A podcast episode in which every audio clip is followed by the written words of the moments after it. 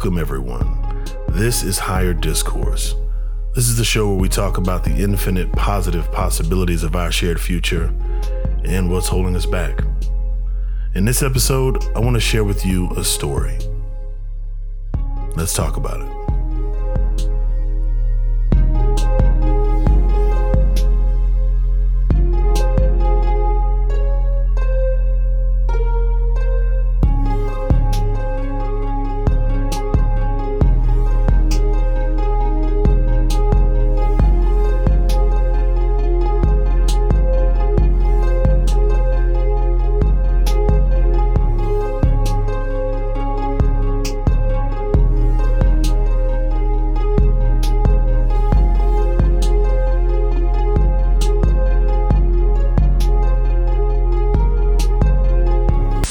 Just work. And the bottom line is some people are okay going to work, and some people, well, some people would rather die.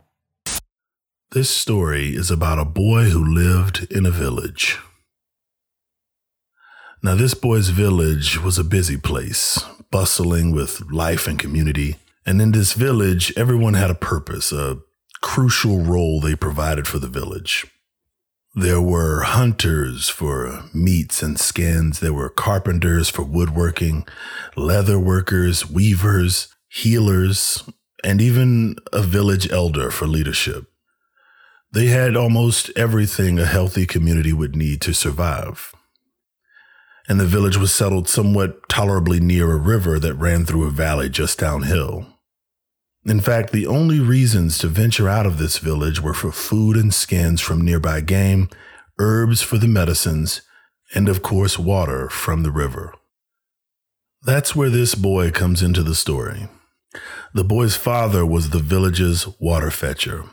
By the village's custom, the children were free to play until they came of age, at which time they'd be expected to take over their parents' duties for the village. Once the boy was the appropriate age, he'd have to replace his father as the water fetcher. Unfortunately for the boy, he had one day left before he came of age and his life would have to change. And he dreaded the thought. It was not what he wanted. The boy really just wanted to continue playing as he always had. He didn't want to become a water fetcher. Just like the carpenters and the healers and the hunters each spent their days fulfilling their duties within the village, the boy's father spent his days bringing water to the village, the entire day. To perform his grueling task, the boy's father hiked up and down the steep hillside path, carrying two buckets of water back and forth, from the river to the village and back again. The boy's father repeated this from sunrise to sunset every single day, an incredibly difficult and demanding job. This was why the boy wasn't excited to come of age and take over his father's job. This was the reason the boy dreaded the coming day. See, the boy was used to spending his time tinkering. Tinkering was how he played. He most enjoyed crafting and creating things. He would often visit the other villagers while they worked, the carpenters and the leather workers and weavers, and he would rummage through their refuse, finding scraps and leftovers, combining things he'd find in new and interesting ways, basically crafting unique toys for himself and the other village children. He even liked showing the other children how to craft unique toys like he did. See, tinkering and creating was his true passion. It was where he found true joy. The boy felt so happy with his life as a child in the village that he didn't want to lose all of his fun and play. He spent his last day before coming of age by trying to enjoy tinkering as he always did, but the whole day, the whole time he played, he couldn't quite shake the worry, the worry of what was coming. That night, the boy lay in bed thinking about the coming day, still worried and fretting over what was to be his fate at sunrise. He kept thinking about how difficult the work was for his father. He thought about the effects that a lifetime of water fetching had on his father. The boy noticed that his father was very strong and wide of build, a positive thing to be sure, But the boy also noticed that his father's feet were always blistered and calloused. His father's fingers were gnarled and difficult for him to move properly. And he remembered that his father also complained about pain in his knees that wouldn't quite go away. To say nothing of the fact that the boy's father worked so hard making multiple trips to fetch the water each day that he rarely had enough time or energy left to spend with him. The boy was sure that his father's lifetime of water fetching was to blame for all of these things. Seeing his father's situation frightened and worried the boy, because by the village's custom, this was his last night as a child. Tomorrow would be the day he had to become the village's water fetcher, and, well, he simply didn't want to. He didn't want to leave what he loved doing most, and he didn't want to hurt and ache like his father. Of course, the boy was happy at the idea that his father would finally get a chance to rest, but he also felt it was a tragedy that he would never be able to tinker and play again. As he lay in bed, he couldn't imagine a worse fate than the one he was facing. But finally, he fell asleep. The boy awoke the next day and was greeted at the center of the village square by his father and the village elder. In keeping with village tradition, the boy's father simply set down the two buckets, bowed to his son, and walked away. This small act was part of a simple ceremony to symbolize the passing of responsibilities from father to son. Simple though it was, the boy felt a profound weight settle on his shoulders as he watched his father walk away. And that is when the elder spoke to the boy. You have now come of age, young one. Now you will become a proper member of this village. You will leave behind your leisure and your whims, for you are now expected to become part of something greater. This is your calling, and you should be proud of it, for your work will make this village stronger. And with that, the boy grabbed the two buckets his father had left behind and he started down the hillside. The boy's first day of water fetching was brutal. His fingers ached terribly from carrying the full buckets up the hillside. His shoulders burned with a tension and an exhaustion he had never felt before. Even the sun overhead seemed hotter than normal, more punishing somehow. His entire body seemed to scream at him with various pains from head to toe and the boy realized that he had never experienced such torture in his life. He felt that he couldn't possibly bear it any longer. But as he looked up again to the sun, he noticed that it hadn't even been half a day's work, and he still had another half to go. He was forced to confront the awful truth that for all his struggles and pain, he was only halfway done and with only a single day's work. And then he was struck by an even more disturbing revelation that he didn't merely have to face the rest of his day like this, he had to face the rest of his life like this. The boy somehow found the will to continue his drudgery and finish his day of struggle. But after sundown, he limped to his bed, laid down, and closed his eyes. He tried to find rest as he surveyed the many different pains and aches he could feel throughout his body. And though he was far too exhausted to stay awake for very long, he had one single overwhelming thought before he drifted to sleep. The boy knew there was no way he could live this way. The boy awoke the next morning feeling as though he hurt and ached more than he did before he slept. He struggled to sit up but when he did, he looked down at his stiff, aching hands, and he could barely curl his fingers. As he stared at the redness and blisters all over his palms, all he could think of was how much he missed tinkering. He couldn't help but think that he had new hands now, new, painful, stiff, burning hands. He felt a deep sense of mourning and loss when he thought about never being able to tinker again with these new hands. Then he found himself feeling a spike of anger. He wanted his old hands back, hands that didn't hurt, hands that could craft and create like he really wanted. Suddenly, his anger became determination as it swelled within him, and he decided that he had to find a way to return to his tinkering, to return to what he loved. He wasn't ready to give it up as the elder said he should. And at that moment, the boy had an idea. He realized that first and foremost, he needed his old hands back. So before he started his trip down the hillside path, he first visited the carpenters. As he often did before coming of age, he sifted through their wooden scraps for what he might need for his project. And luckily, he found something that would work well for his idea. It was a long, sturdy wooden pole about the length of his body. Next, he visited the weavers to search through their refuse for scraps of rope and string. The boy found everything he needed, and he used his aching, blistered hands to affix each of the two buckets to opposite ends of the pole.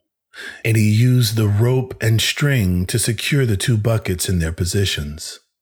It really hurt to use his hands, and he had to work slowly, but finally, he finished assembling his creation. He hefted it over his head to rest its weight across the back of his neck and shoulders. That's when the boy saw the village elder noticing him and what he had done with the pole. The elder only smiled at him and almost seemed to nod his head in approval. And with that, the boy started down the hillside to begin his day of water fetching. The boy had great success using the pole, and he noticed relief from the pain in his hands immediately. It was such a success that he started using the pole every day. And with each passing day, he healed more and more until he felt like he finally had his old hands back. Hands that could tinker again. Now that the pain in his hands had faded, the boy realized his next problem. He needed more time. Like his father, the boy was fetching water from sunrise to sunset. So even though the boy figured out a way to stop his hands from hurting, he still found himself too exhausted to do much of anything except sleep and fetch water, sleep and fetch water in an endless cycle of hard work and then exhaustion. What good was his ability to tinker if he couldn't find the time to tinker? No longer distracted by the pain in his hands, the boy had another idea. It was obvious what he needed to do next to overcome this problem. He decided to visit the carpenters and he asked them to teach him to make buckets. They agreed to teach him for a short time each night after sundown. And so each night after sundown, the boy briefly met with the carpenters to learn from them what he could before they went home. Though each lesson with the carpenters had to be short, the boy always continued on into the night after they'd left. He was always exhausted because he sacrificed much needed sleep in those late hours, but even while terribly depleted from his day's work, the boy found the strength to persevere because deep down, he knew it would all be worth it once he learned to craft a proper bucket. Finally, after a few weary days and nights of working, learning, and practicing, the boy made two well crafted buckets as if he were raised a carpenter. Triumphantly, the boy affixed the two newly made buckets to the pole he had been using to join the other two that his father had passed down to him. He figured that with four buckets, twice the normal amount, he should be able to fetch the same amount of water in only half the time. But the boy had to wait for sunrise to head down the hillside and see if he was right. So excitedly, the boy hurried to sleep. Finally, morning arrived and the boy awoke with a grin. Without hesitation, the boy scooped up his pole with the four buckets and eagerly got started with the day's water fetching. The boy's four bucket method with the pole was a complete success. Like he had predicted, he was able to bring a full day's worth of water back to the village in only half a day's time. Though he noticed that the trips up and down the hillside were more difficult and more exhausting, what was more important to him was that it also took half the trips than before. This allowed him the additional free time he had been wanting. While the boy did have to spend the first half of the day water fetching, He was free enough to spend the second half of the day playing and tinkering with his old toys, crafting new toys, and sharing them with the other kids in the village, just like he used to. The boy went to sleep happy that night, pleased with the thought that he'd be able to continue doing what he loved. The next morning, when the boy awoke, he walked out of his hut to start his day and found the village elder waiting to speak to him. I know what you are doing, boy. You are trying to earn yourself more time to play. You are too ambitious for your own good. This new way will only bruise your shoulders and wear away at your knees, making you feel old before your time. There is wisdom in the simple way that your father and forefathers fetched water. Their way is truly the best way, and you must stop being so eager to play that you forget that simple truth. Remember, boy, play is for children and one cannot persuade time to turn backwards.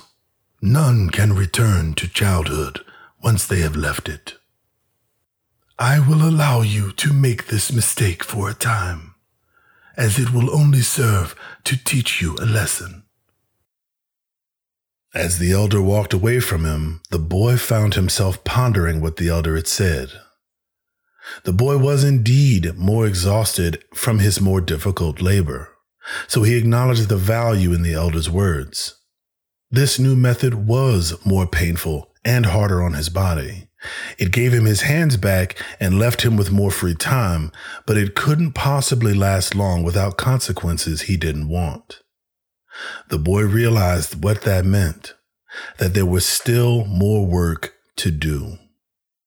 After a few more days water fetching using the pole with the four buckets, he had another idea. He stopped using his extra free time to play and he instead started using it to learn. He knew he needed to learn a few things to make his new idea work. He spoke to the leather workers about his new idea and asked them to teach him enough leather working to make it a reality. But he still needed more. So he returned to the carpenters, spoke to them about his new idea, and asked them to teach him enough to make it a reality. It took quite some time to learn and quite some time to craft, but finally, he completed his new creation. He borrowed the village mule and affixed his new creation to the mule's back. It was a thick leather harness capable of having multiple wooden poles fastened to it, with each pole capable of carrying multiple buckets. The boy knew he could simply borrow the mule's strength for a short time each day to carry even more buckets in even less time. This would allow him to complete his water fetching in only a fraction of the time. And with that, he excitedly packed up the mule and was about to begin his journey down the hillside. The elder noticed him and what he was about to do, so the elder spoke to him before his trip started. Beware, young one. You are giving your work to another. This is laziness, and it will not serve you in the long term. Only hard work is respected in this village. You are granted the fruits of this village because you contribute to us by fetching the water. You get meat and skins from the hunters because you fetch the water. You get treated and cured by the healers because you fetch the water. You have your own hut and wear clothes crafted by the weavers because you fetch the water. If you give your work to the mule, then is it not the mule who deserves these things? If you do not fetch the water for the village, then why should the village provide you anything? I will allow this for a time so that you have an opportunity to learn this lesson. But be warned, young one. If you fail in this lesson, you must be cast out of this village, exiled to the wilderness. Someone who does not provide for the village must not be provided for by the village. Walk this path carefully. Cautious of the elder's ominous warning, the boy began his and the mule's journey down the hillside. The boy found that his water fetching day was indeed shorter and easier, thanks to his new creation and the mule's help. But the boy couldn't help but consider and ponder the elder's frightening words. He found himself running only a few trips water fetching with the mule in those early morning hours. In fact, fewer trips than he could have ever imagined. The boy ended up with most of his day free again, almost like before he came of age. Of course, he tried to enjoy all that free time by tinkering, but he kept mulling over the problem the elder had posed. He'd be exiled into the wilderness? What did the elder want him to learn? Night came, and the boy laid in bed trying to think of a way to both keep the free time he wanted and still heed the elder's warning. The boy saw the value in the elder's words and knew that it was not a permanent solution to shift his struggles and his pains onto the mule. The boy pondered and pondered. The elder's words, the needs of the village, his own desires, and how in the world he could balance it all. And then an idea came to him, a big idea, maybe the biggest idea the boy had ever had. Finally, the boy was able to sleep because he knew that when the sun rose the next morning, he would have a lot of work to do. Using the additional free time that the mule allowed him, he knew he had more things to learn to make his idea reality. He asked the weavers to teach him how to craft more rope. And they did. He then revisited the carpenters and asked them to teach him how to make wheels, and they did.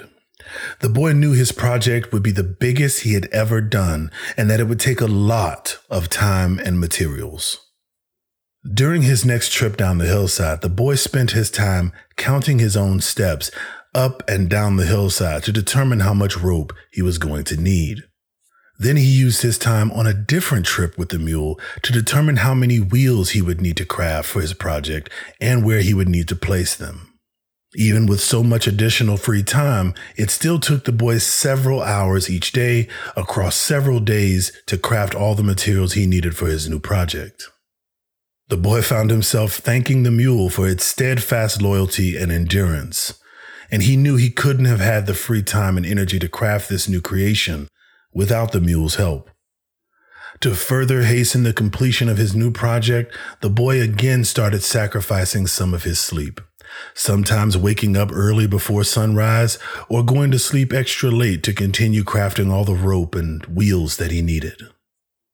Once he had enough materials, he continued to use the mule's help to buy himself enough time to actually build his contraption. Finally, after many long days, it was complete.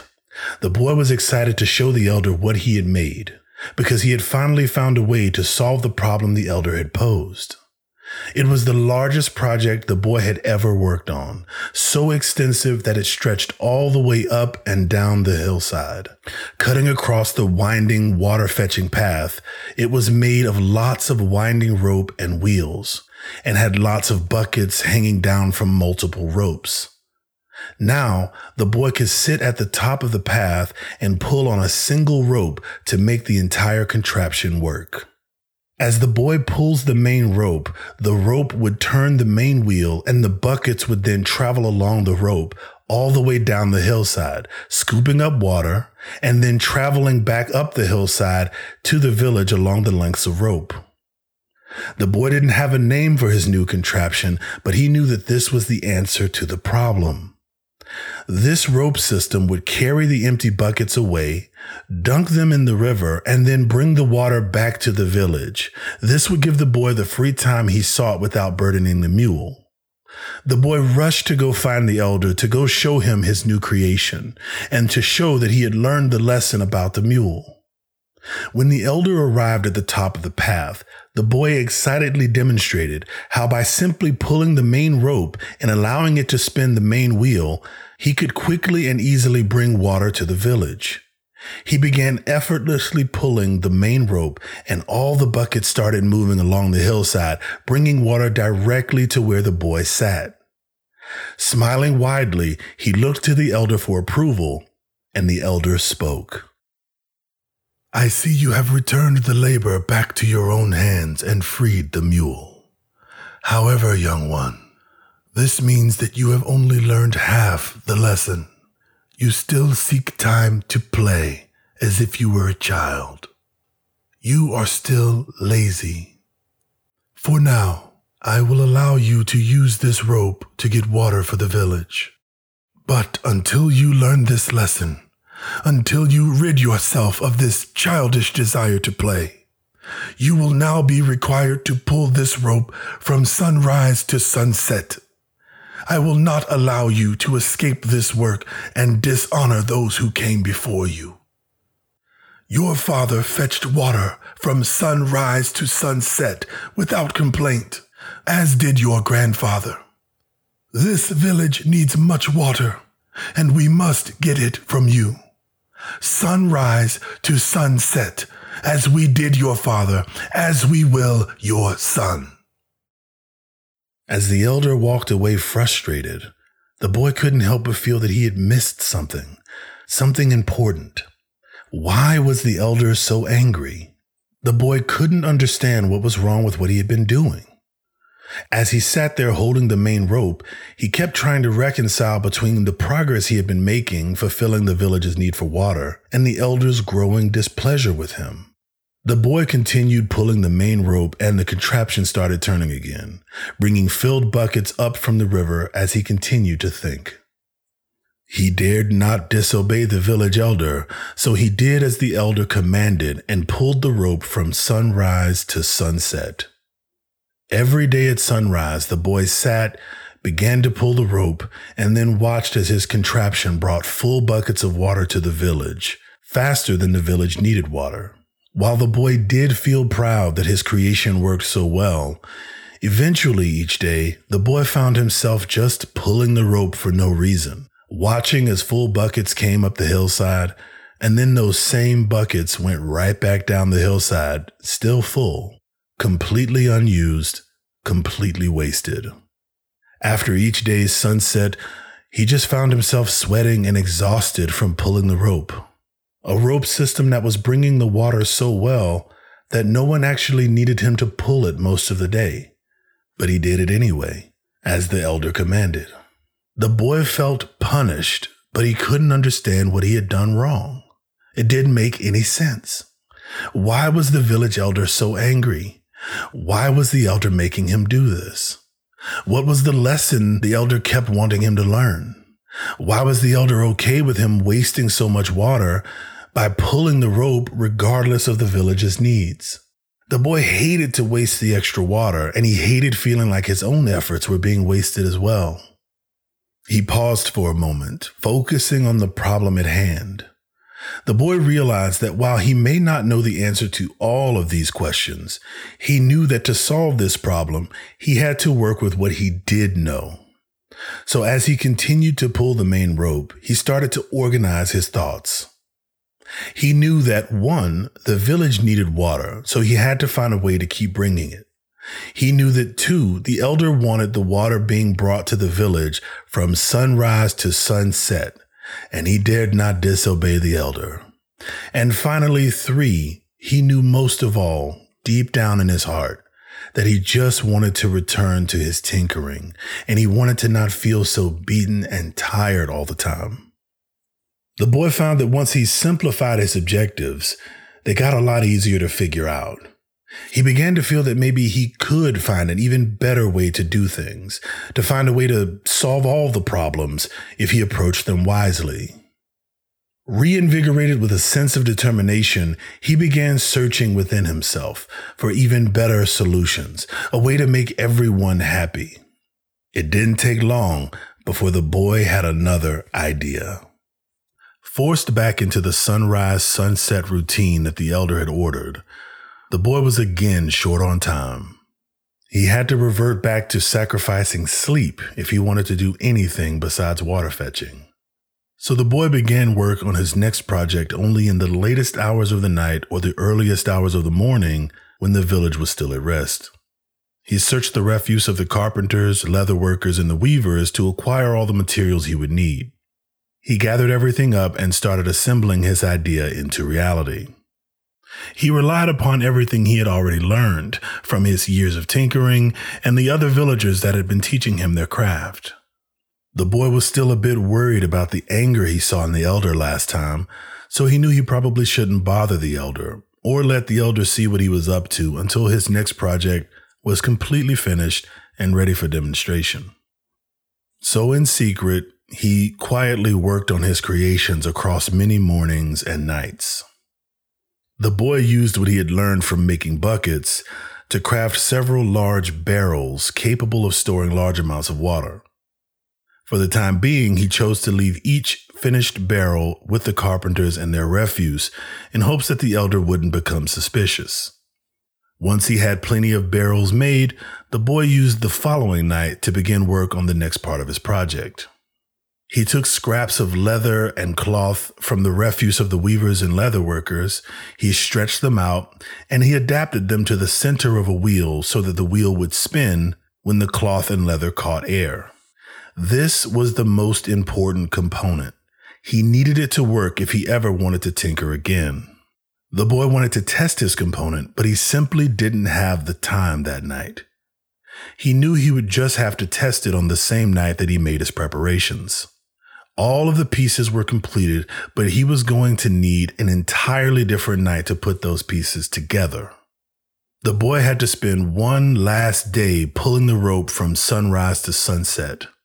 And although he was more tired than he had ever been in his life, he couldn't wipe the grin off of his face that whole day. Because he was so excited about his project. He knew this was the answer to everything a way to make everyone happy. Sunset came and the village slowed as everyone started to wind down and go to their homes to sleep.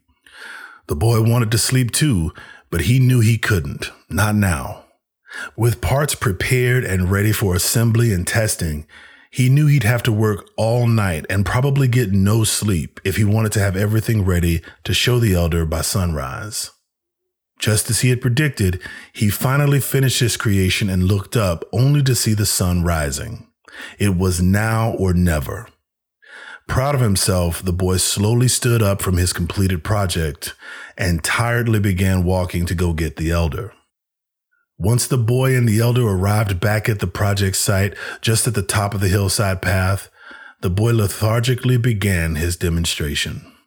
He showed the elder the special air catching wheel he had adapted and affixed to the main wheel of his rope system. He explained to the elder how when the new wheel catches air, the air will spin the wheel.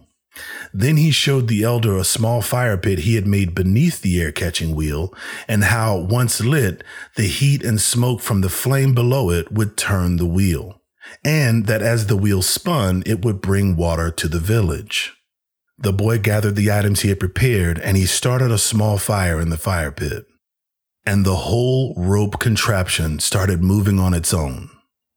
As they both watched the thing moving the buckets, the boy went on to explain that this will allow the water to be brought to the village from sunrise to sunset, fulfilling the elder's command, and that at any time they wish, they could simply put the fire out to stop the ropes and the buckets from moving.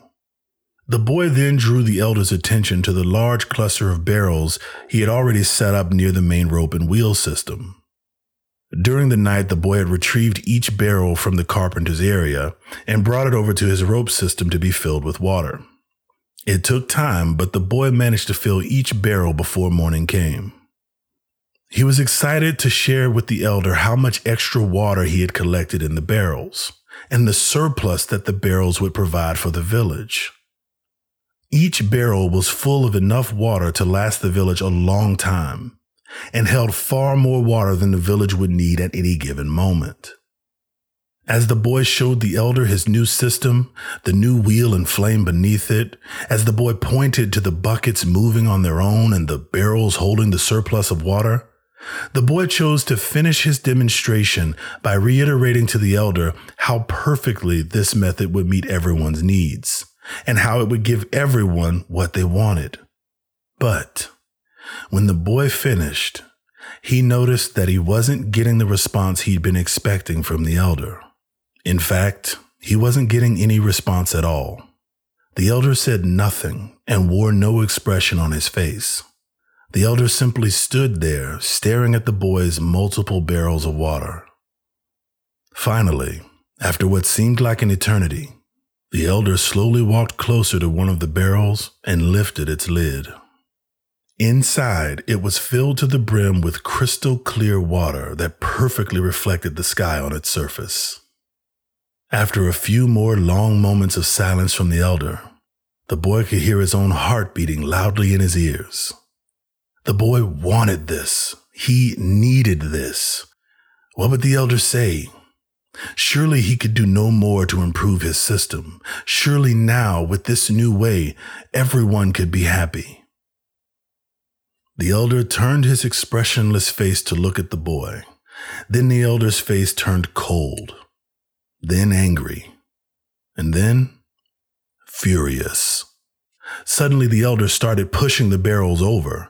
All the water began to pour out and soak into the ground beneath the boy's feet. The elder took each emptied barrel and tossed it aside, forming a pile of them. The boy watched as a torrent of water poured out of each barrel, one by one, discarded. He saw hours and hours of his own work flooding into the ground and disappearing before his eyes. Not only hours of his own work, but weeks of water for the village. Then the elder shouted at him. This has to stop. I have shown you patience, boy. I have tried to be kind. But this ends here. You have wasted enough time with this foolishness. Playing is for children. If you want to be part of this village, you have to fetch the water.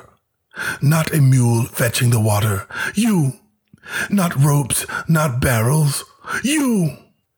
If I don't see you traveling up and down this hill, earning your keep as your father did, you will be exiled from this village forever. I won't let the hunters feed you, or the weavers clothe you. I won't let the healers heal you. Do you understand? I will cast you into the wilderness to starve and die alone. The elder grabbed something from his robes, borrowed a small bit of fire from the boy's fire pit, then the elder walked over and set the large cluster of empty barrels on fire. He then walked over to the ropes and wheels leading all the way down the hillside and set them ablaze as well. The boy watched as the flames grew along the ropes, tracing and trailing down the hillside, destroying his entire complex creation. The elder even went to grab the special harness the boy had used for the mule, and he threw that into the blaze as well. The elder only spared two small buckets from the flames the same two buckets that the boy's father had always used. The elder approached the boy and spoke again. Hear me clear, boy. There is only one way you are allowed to bring water to this village. Only one way you will deserve to be here, and that is by the sweat of your brow. Life in this village isn't for the weak or the lazy. We must all earn our place here just like your father before you and his father before him.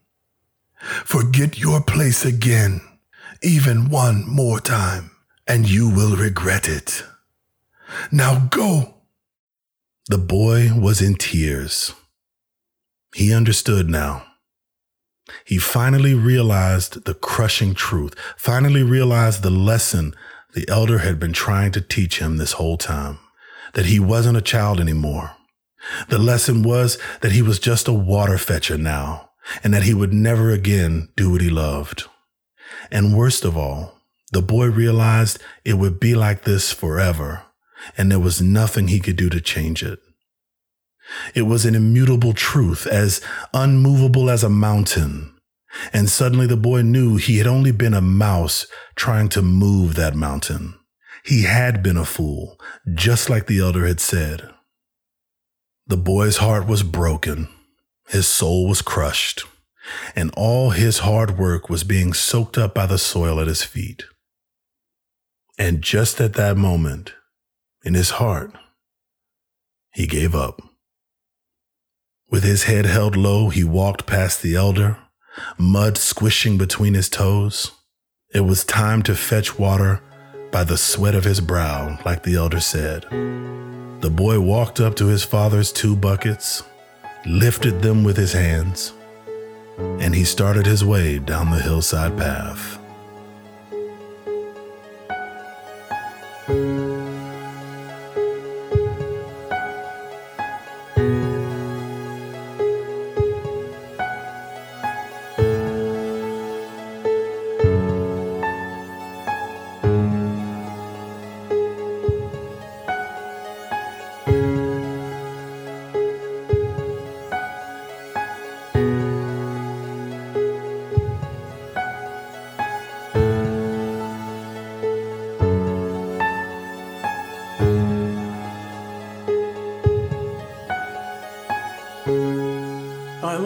Gandalf. I know I don't look it, but I'm beginning to feel it in my heart. I feel thin, sort of stretched, like butter scraped over too much bread. So, I want to talk about three different things with this story. The first of those things being the village's progression, right? Like, as a whole village, I imagine it a lot like leveling up in a video game. You know, when you start out weak, you have a certain amount of progress in that village. No one uh, has any ability or technology to gain that water or get that water to the village besides the people going to fetch that water and bring it back. Someone has to go fetch the water. And then later on, the village progresses to where not so much time is needed for that same job to get done. And eventually the village progressed to a state, thanks to this boy's innovations and efforts, the village progressed to a state where no one had to do that job.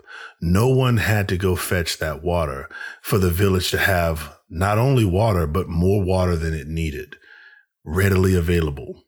So the village in a way was leveling up. Okay.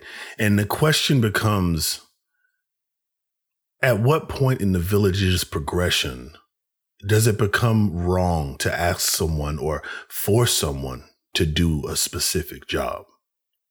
You know, of course, at some point in the village's history, along the village's sort of timeline, at some point, of course, it makes sense to do a certain job a certain way when that's the only way available. And so the first thing I want to talk about here is is there a point that it becomes wrong to work? Is there a point in the village's progression that it becomes wrong or immoral or or unjust to work? You see what's wrong here is that there's a there's a timeline in this village's progression. It's more of a nuanced question. When does it become wrong to work?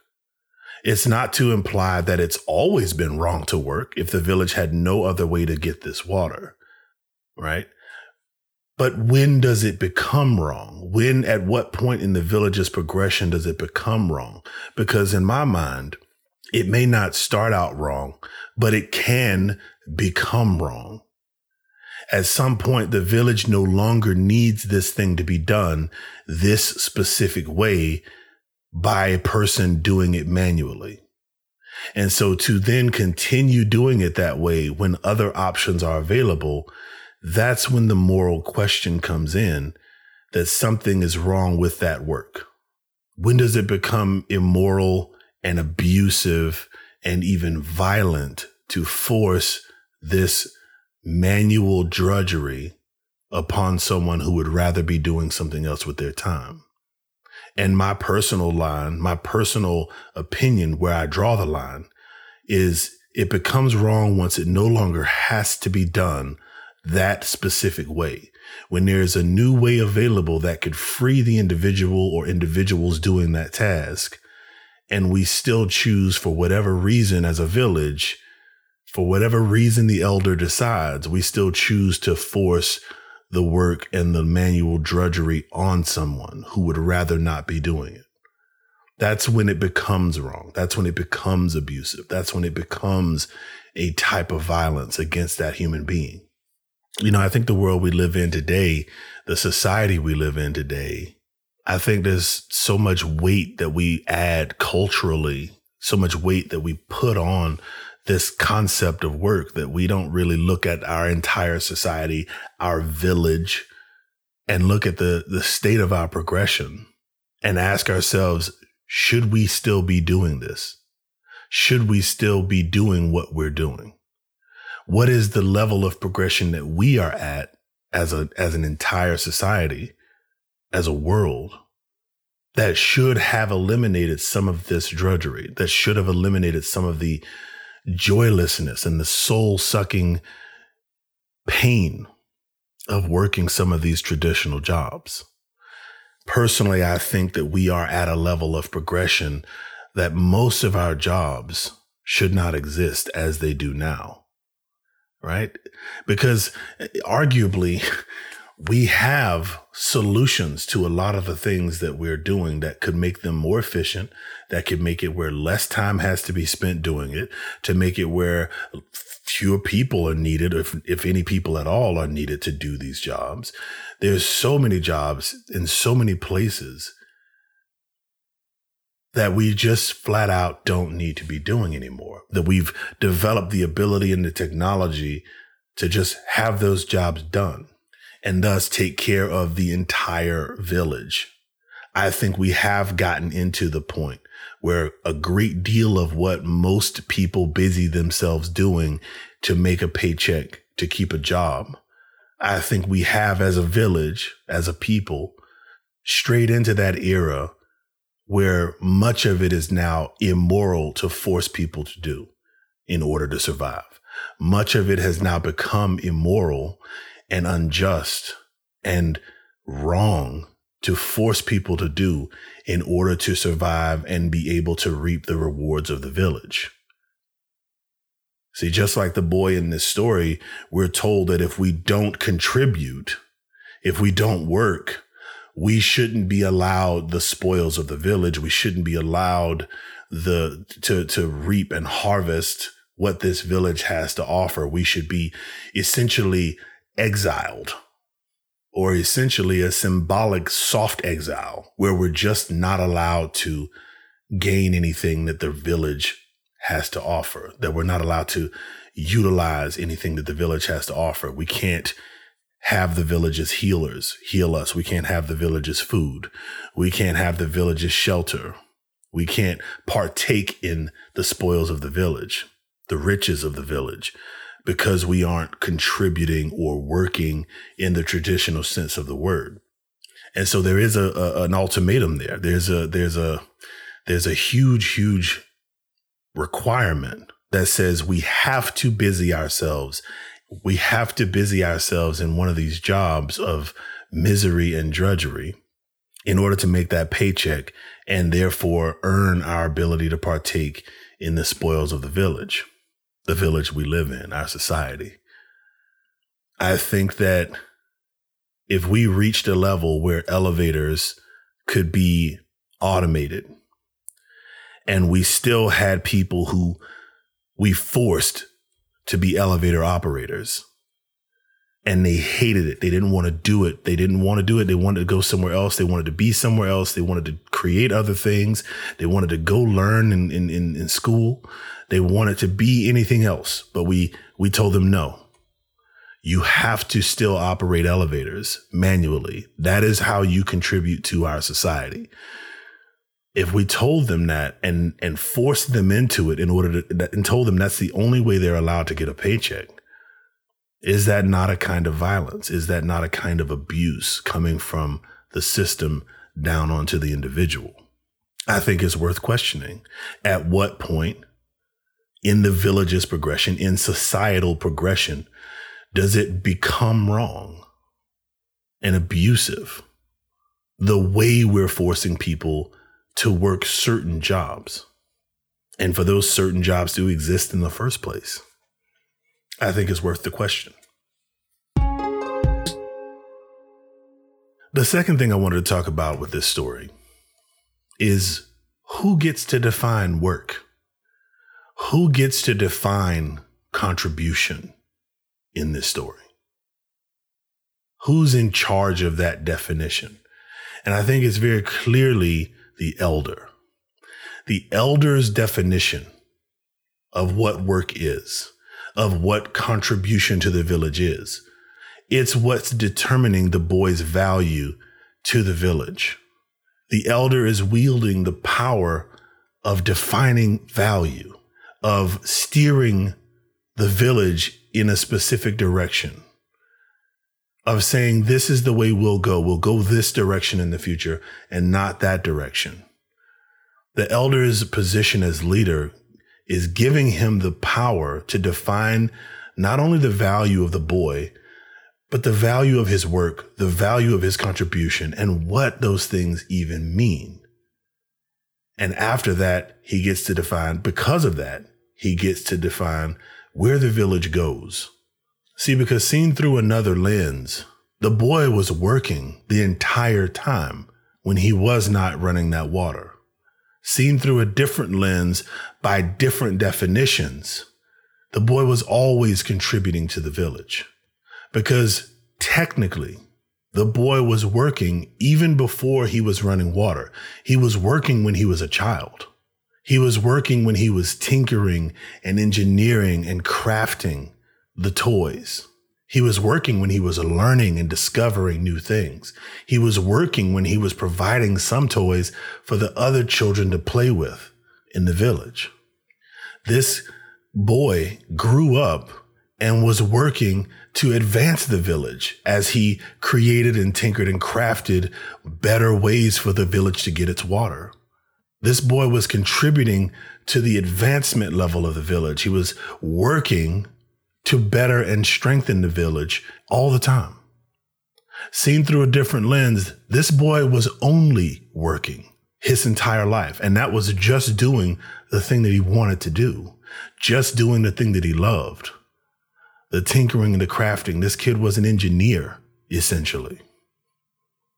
But none of that got counted or valued as contribution or work because the elder defined what work was in this story. And I think we have to ask ourselves a question similar to this in our world, our story, our village. Who is defining what work is? Who is defining what that word means? Who gets to define and value contribution in this society? in our world, in our village. It's not the folks at the bottom. It's not the folks who are running the water. See, I think we have this master slave relationship in society still. We haven't really gotten rid of it. And it's not the folks in the slave position, in the subservient position, in the disadvantaged position that get to define what work is and get to define what contribution is right? If you can't be employed to do something, then it's not counted as contribution. It's not counted as work. And I think it's a serious injustice to take what a person wants to do with their time, to take what a person likes to do with their time, and to consider it laziness, to consider it not contribution, not work, just because it's not going and being quote unquote productive for some drudgery or some cause running water somewhere to earn a paycheck. I think if we look around at the system we've created for ourselves in the world that we live in, the village we all live in, there's lots of little village elders all over the place, sort of dictating and defining the value of what we're doing in this world. Because the play is the work. It is work to play. It is work to have a hobby. It is work to learn. It is work to teach. Whatever it is that you do because you want to do it, it is a contribution to the world. and it blows my mind the way we act when it comes to what's officially, air quotes, officially allowed to be considered work. What's officially allowed to be considered contribution or productive or successful. These are the things that we aren't defining here at the bottom. In this master slave relationship we've constructed in our society, it's the master position that gets to decide what these words mean. All of it is work. All of it is contribution. All of it strengthens and betters the village. The problem is the elder said otherwise, and the elder had the power to define. The elder held the power to say, your definitions don't count, mine do. And this village doesn't get to go wherever it chooses to go naturally. It goes where I tell it to go or nowhere at all. This was the real power that the, the elder held here in this village.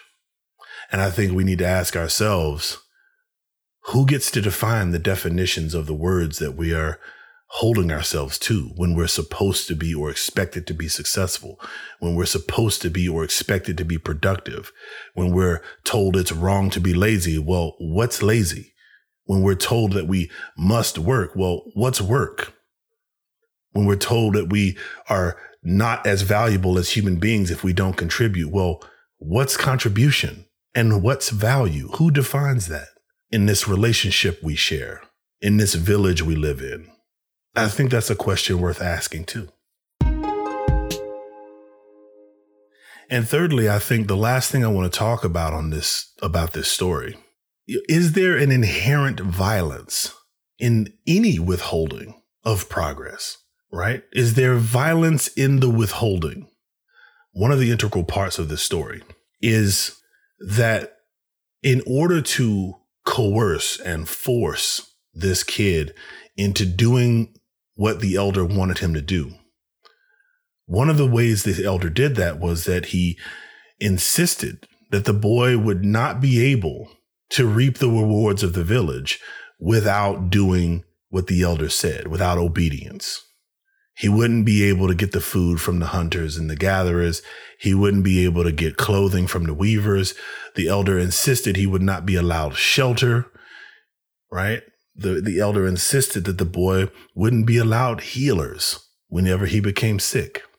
Despite that the village had these things available, the boy was told that he would not be able to partake of those things or utilize those things if he didn't fall in line and do as the elder said, so that the elder's vision of the village and the elder's vision and idea of what work is were properly served.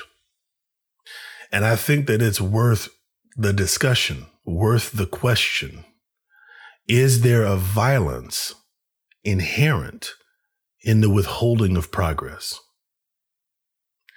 See, in this story about the boy in his village, I think automation is the main example used to illustrate the progress of the village. But it could really be anything arguably. You could look at any kind of progress that is a positive progress, right? I'm not talking about, you know, making a, a, a 16 bullet magazine into a 20 bullet magazine. I'm not talking about the progress of turning a, a, a, small bomb into a nuclear bomb. I'm talking about positive progress, the ability to heal more people, feed more people, house more people, right? I'm talking about positive progress. This automation in this village, in this story of the boy in this village, is the example used here. But let's take medical progress as a as a as an example. If there were a village where literally the cure for a disease was sitting on the shelf next to someone with that disease, and that society told that individual that they are not allowed to have that cure until they submit themselves to servitude in some way, until they perform some action in some way, until they show their worth or value in some way. Let's say that person didn't or couldn't obey such a command, considering that they have a disease, considering that they're ill if that society still decided to let that person die rather than to treat them, If that treatment, the cure is sitting on a shelf was to go bad and spoil, you know, and, and, and be useless to anyone, is that not a kind of violence? Right? If, if there were a, a parent who had a fridge full of food and was letting their child go hungry, is that not a kind of abuse? Here's this thing that's available. It's available in an abundance and you need only give it. You need only provide it to those who need it within your household. And as a parent, you just simply choose not to do it. Right. So let's say your stipulation is that your kid doesn't eat until they bring home straight A's. Well, what if they bring home all A's and one B and you simply don't feed them this abundance of food in the refrigerator? Well, what happens then when maybe that child suffers from malnutrition or worse, passes away? Is that not a kind of abuse? Is that not a kind of violence? No, you didn't punch the kid right? You don't have to always draw blood for it to be violence. You don't always have to strike someone for it to be violence or abuse. And I think that the societies that we've created for ourselves, the structure of our societies that we've created for ourselves are very violent inherently in that we have the things available. We've made the progress. But we have all of these little village elders, all these little stipulations, policies, rules, and cultural boundaries that tell us who does and who does not deserve the progress of the village, the, the progress our village has made. We have all these little village elders embedded in our system, embedded in our rules, embedded in our culture, embedded in our laws that determine who and who, who does not deserve, who has and has not earned their right to live. And if they have not earned their right to live by obeying the elder and the way the elder wants this village run, well, then they're allowed to simply be homeless. They're allowed to simply be foodless. They're allowed to simply die of illness. That's a curable illness that we have the solutions and the cures for is there an inherent built in violence in the withholding of that progress by any mechanism? See, in this story about a boy in his village, the elder was one mechanism. The elder represents a single mechanism withholding that progress and determining who gets it and who doesn't, who deserves it and who doesn't, and who guides and directs the, the, the future of what progress will be, can be, and is allowed to be. But in our society, we have millions of these elders embedded in our laws and our rules and our structures within our society, our cultures and everything else, even our religions. We have millions of these little elders embedded in the code of our systems software that determine these great, air quotes, great reasons that we could have a bounty going to waste while there are those who need it dying without it dying without homes, dying without food, dying without healing. And we have this culture that determines this to be the correct and right way to do it. We have economic systems and laws that determine this to be the correct and right way to do it. We have religions that tell us this is the correct and right way to do it. If we pay attention, I think we'll see lots of these village elders embedded everywhere we look in our system in each and every one of them, there's their own definition, their own little excuse to let some people die while we waste what they needed to live. Is that violence? Because to me, it is. It's a hidden violence. It's not a bloody violence. It's not an apparent violence.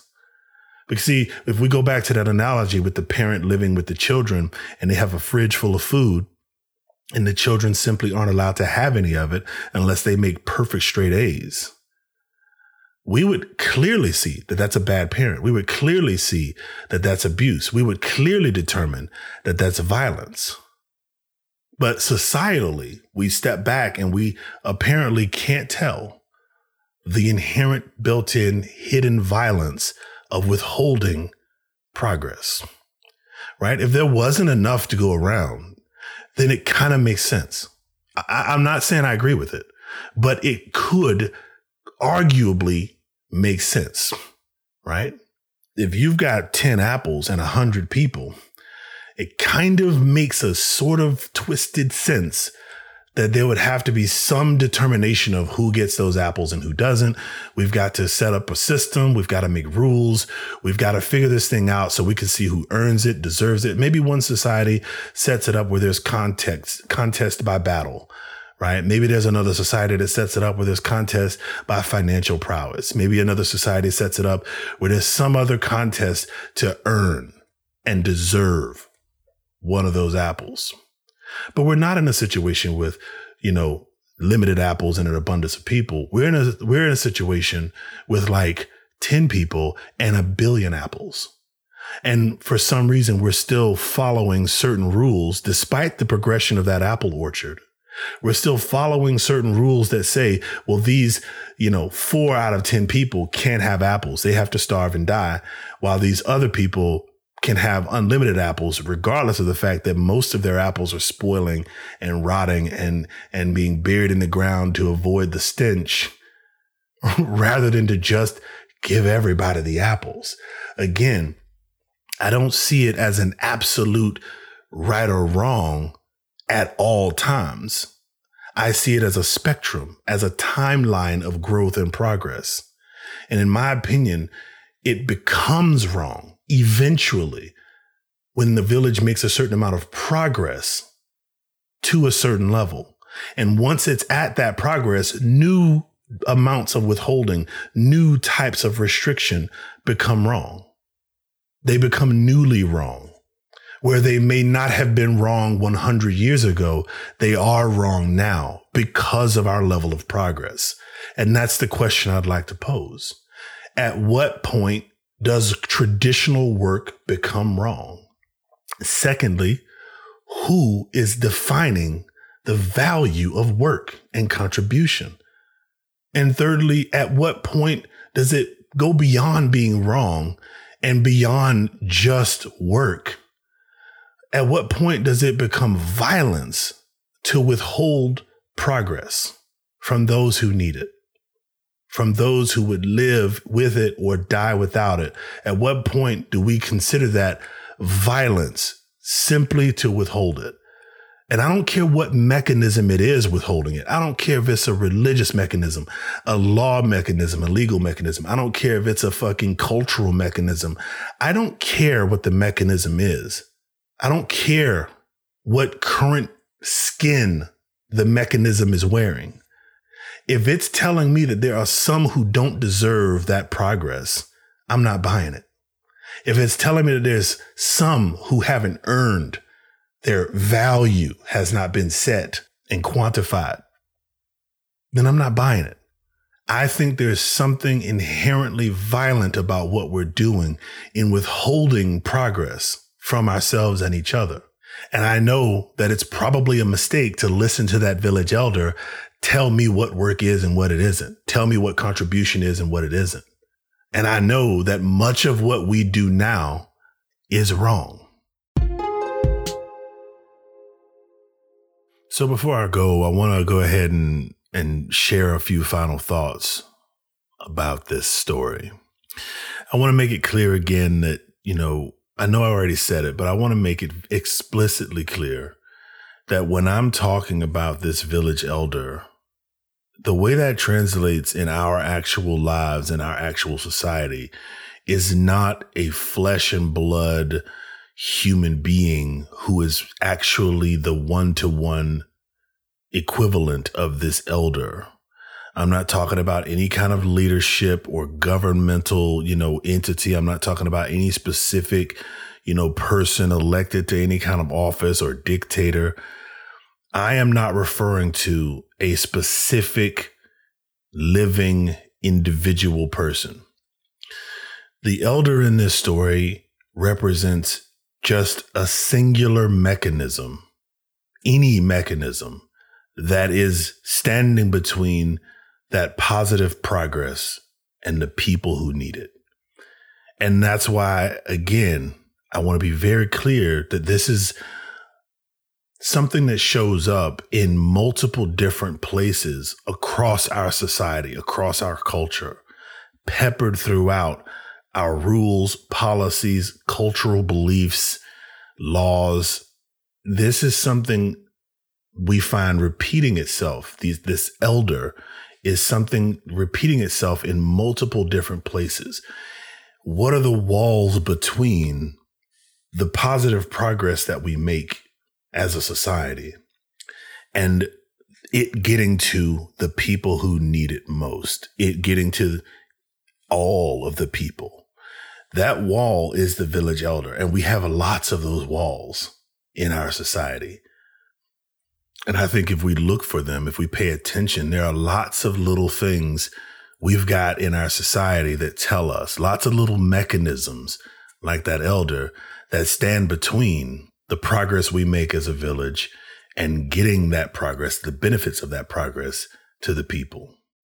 And the hard part is sometimes noticing that wall, noticing that mechanism, noticing that barrier between progress and the people who need it. You know, I think it's a lot like we're all born into this world. And at that moment, it's like we're all given a coloring book and we're taught how to color within the lines.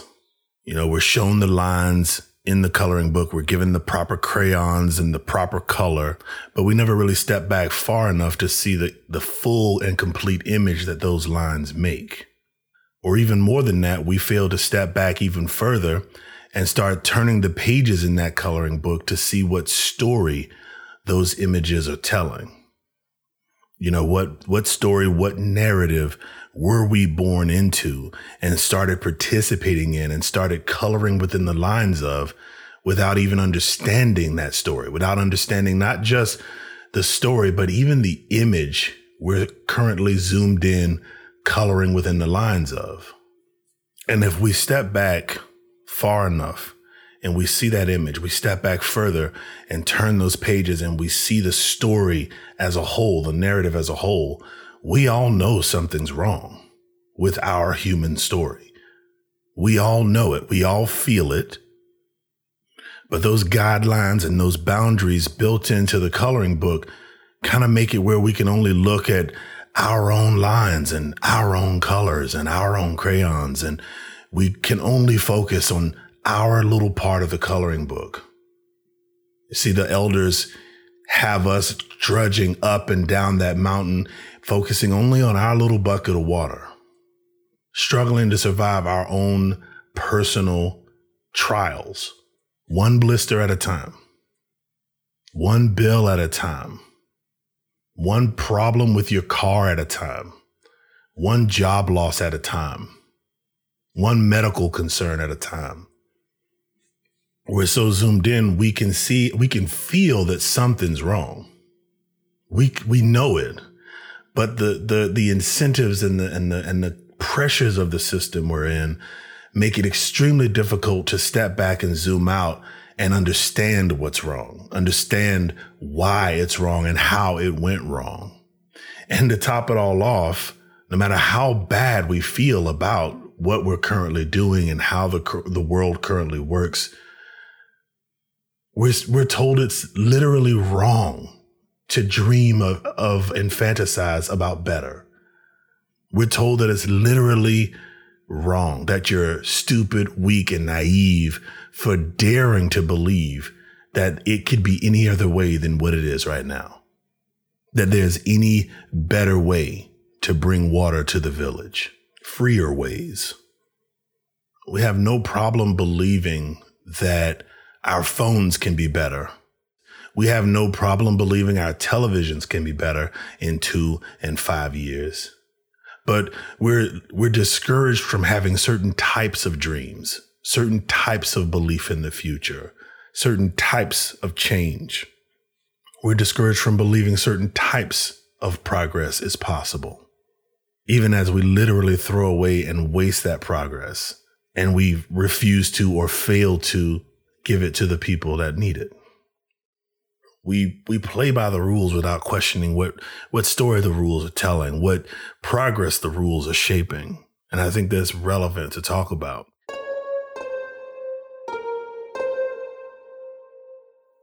And I think that one of the most influential things that controls what tomorrow becomes, what influences what tomorrow will be, is influencing what people believe tomorrow can be. That is the beginning of tomorrow's DNA, of tomorrow's birth. And if we fail to believe or are convinced not to believe in a positive tomorrow, then we will not birth one. We will not create one. We will not participate in one. We will not build one or plant one. See, the boy in this village had his dreams limited and silenced by that elder. Because the elder, if you think about it, didn't just have to contend with the physical constructs the boy was creating. He didn't have to just contend with the actual output of the new progress the boy was inventing. The elder had to contend with the boy's mind. The elder had to fight the boy's heart. The elder didn't only have to fight the iteration of that progress, he had to fight the one bringing it. He had to fight the faith and belief and hopes and the dreams of the one bringing that progress. He had to control what the boy believed was possible. And I think the same thing is happening to us in our village, our world, our society we have our dreams suppressed and our actions suppressed. But I would say our dreams are suppressed even more fervently and more determinedly than our actions are. Because our dreams are where we could figure this thing out. Our dreams are where we could crack the code. And I think that that's why, that's one of the major reasons why, in my opinion, that this system and the reinforcements of this system attack our dreams and our faith in the future first, our faith in each other first. And it stops us and prevents us from even picking up the tools we need to craft tomorrow. We don't even bother to pick those tools up because we don't even have the faith that they would mean anything, that they would matter. We don't have the faith in each other that we matter. We don't have the faith in ourselves that we matter. I think this is one of the most potent parts of what that village elder did to this child.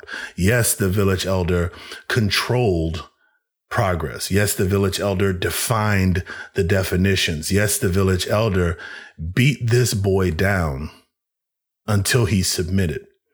But I think the most potent thing that the elder did to this boy was he controlled and shaped the boy's belief in what he could do, in what was possible, in what was right and wrong, good and bad. The elder affected the boy's heart and mind. And that's what really did the final blow to control tomorrow in that village. That's the power of dreams. That's the power of our faith in tomorrow, our faith in each other, our faith in ourselves. And I think the first step in us making a better tomorrow, changing tomorrow to be better, the first step is us changing what we believe it can be, changing what we believe is possible, right? Banishing this negative idea and this nightmare that we have been convinced is the only way to go is the only way forward, is the only thing right and true. It's the only thing possible, we've been told. And I think one of the first steps to fixing tomorrow is fixing our belief in it. All right, that's it for this episode. Um, let me just say here, lastly, that if you think about tomorrow like a seed, a seed that needs to be planted in soil, right? In order for that seed to grow into reality, right? In order for the seed of tomorrow to grow into today, that seed has to break ground within us. We are the soil. And as our seed of tomorrow grows into today. It's watered and nurtured by our hearts and minds. It's watered and nurtured by our hopes and dreams. And the elder tries very hard, the elders that we've created try very hard to remind us that there are worse ways to live, that things could be worse. But we have to remind ourselves and we have to remind each other as often as possible that there are better ways too. There are always better ways. No matter how much progress we make or have ever made or will ever make, no matter how much progress we make, there is always a better way. anyway, on that note, I want to thank you for listening. Uh, I hope this story has been of some value to you, and I'll see you next time.